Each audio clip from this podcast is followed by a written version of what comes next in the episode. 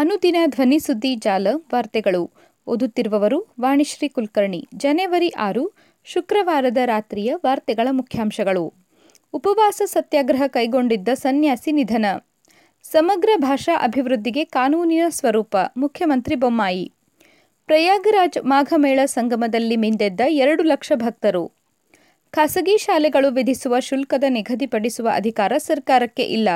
ವಾರ್ತೆಗಳ ವಿವರ. ಉಪವಾಸ ಸತ್ಯಾಗ್ರಹ ಕೈಗೊಂಡಿದ್ದ ಸನ್ಯಾಸಿ ನಿಧನ. ಶ್ರೀ ಸಮ್ಮದ ಶಿಖರ್ಜಿಯನ್ನು ಪ್ರವಾಸಿ ಸ್ಥಳವಾಗಿ ಘೋಷಿಸಿದ ಜಾರ್ಖಂಡ್ ಸರ್ಕಾರದ ನಿರ್ಧಾರದ ವಿರುದ್ಧ ಸಲ್ಲೇಖನ ವೃತ ಕೈಗೊಂಡಿದ್ದ ಜೈನ ಸನ್ಯಾಸಿ ಸಮರ್ಥ ಸಾಗರ್ ಎಪ್ಪತ್ನಾಲ್ಕು ವರ್ಷ ಅವರು ಮೃತಪಟ್ಟಿದ್ದಾರೆ.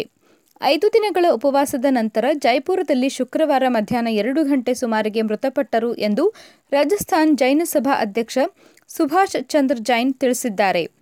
ಶ್ರೀ ಸಮ್ಮದ ಶಿಖರ್ಜಿ ಎಂಬುದು ಜೈನರ ಪವಿತ್ರ ಸ್ಥಳ. ಇದನ್ನು ಪ್ರವಾಸಿ ತಾಣವಾಗಿ ಪರಿವರ್ತಿಸಲು ಸರ್ಕಾರ ನಿರ್ಧರಿಸಿತ್ತು. ಕೇಂದ್ರ ಸರ್ಕಾರ ಗುರುವಾರ ಪಾರಸನಾಥ ಪರ್ವತ ಪ್ರದೇಶದಲ್ಲಿ ಯಾವುದೇ ಪ್ರವಾಸೋದ್ಯಮ ಚಟುವಟಿಕೆ ನಡೆಸದಂತೆ ತಡೆಯಾಜ್ಞೆ ನೀಡಿದೆ.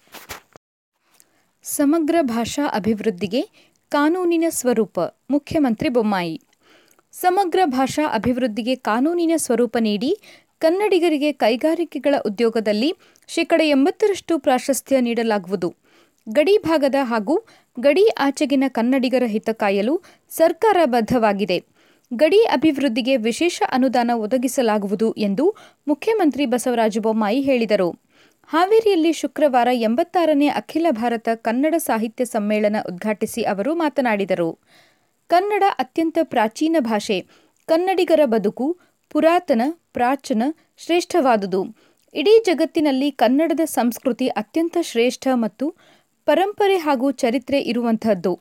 ಕನ್ನಡದ ಸಂಸ್ಕೃತಿಗೆ ದೊಡ್ಡ ಶಕ್ತಿ, ಅರ್ಥ, ಭಾವನೆಗಳನ್ನು ತುಂಬಿ ಹಾಗೂ ಬದುಕನ್ನು ಕೊಟ್ಟಿರುವುದು ಕನ್ನಡಕ್ಕೆ ಸಾಹಿತ್ಯ ಲೋಕ. ಕನ್ನಡದ ಸಂಸ್ಕೃತಿಯಲ್ಲಿ ಸಾಹಿತ್ಯದ ಪಾತ್ರ ದೊಡ್ಡದಿದ್ದು, ಇದನ್ನು ಗುರುತಿಸಿ ಬೆಳೆಸಿಕೊಂಡು ಹೋಗಬೇಕಾಗಿದ್ದು ಈ ಸಮ್ಮೇಳನಗಳ ಉದ್ದೇಶ. ಕನ್ನಡದ ಕಿಚ್ಚನ್ನು ಮತ್ತೊಮ್ಮೆ ಹಚ್ಚಿ ಕನ್ನಡ ಕಂಪನ್ನು ಎಲ್ಲೆಡೆ ಪಸರಿಸಬೇಕು. ಕನ್ನಡವನ್ನು ಆಳವಾಗಿ ಭಾರತದಲ್ಲಿ ಬಿತ್ತಬೇಕು. ಅದು ಬೆಳೆದು ಹೆಮ್ಮರವಾಗಿ ಬೆಳೆಯಬೇಕು. ಈ ಉದ್ದೇಶಗಳಿಂದ ಅಖಿಲ ಭಾರತ ಕನ್ನಡ ಸಾಹಿತ್ಯ ಸಮ್ಮೇಳನ ನಡೆಯುತ್ತಿದೆ ಎಂದು ತಿಳಿಸಿದರು.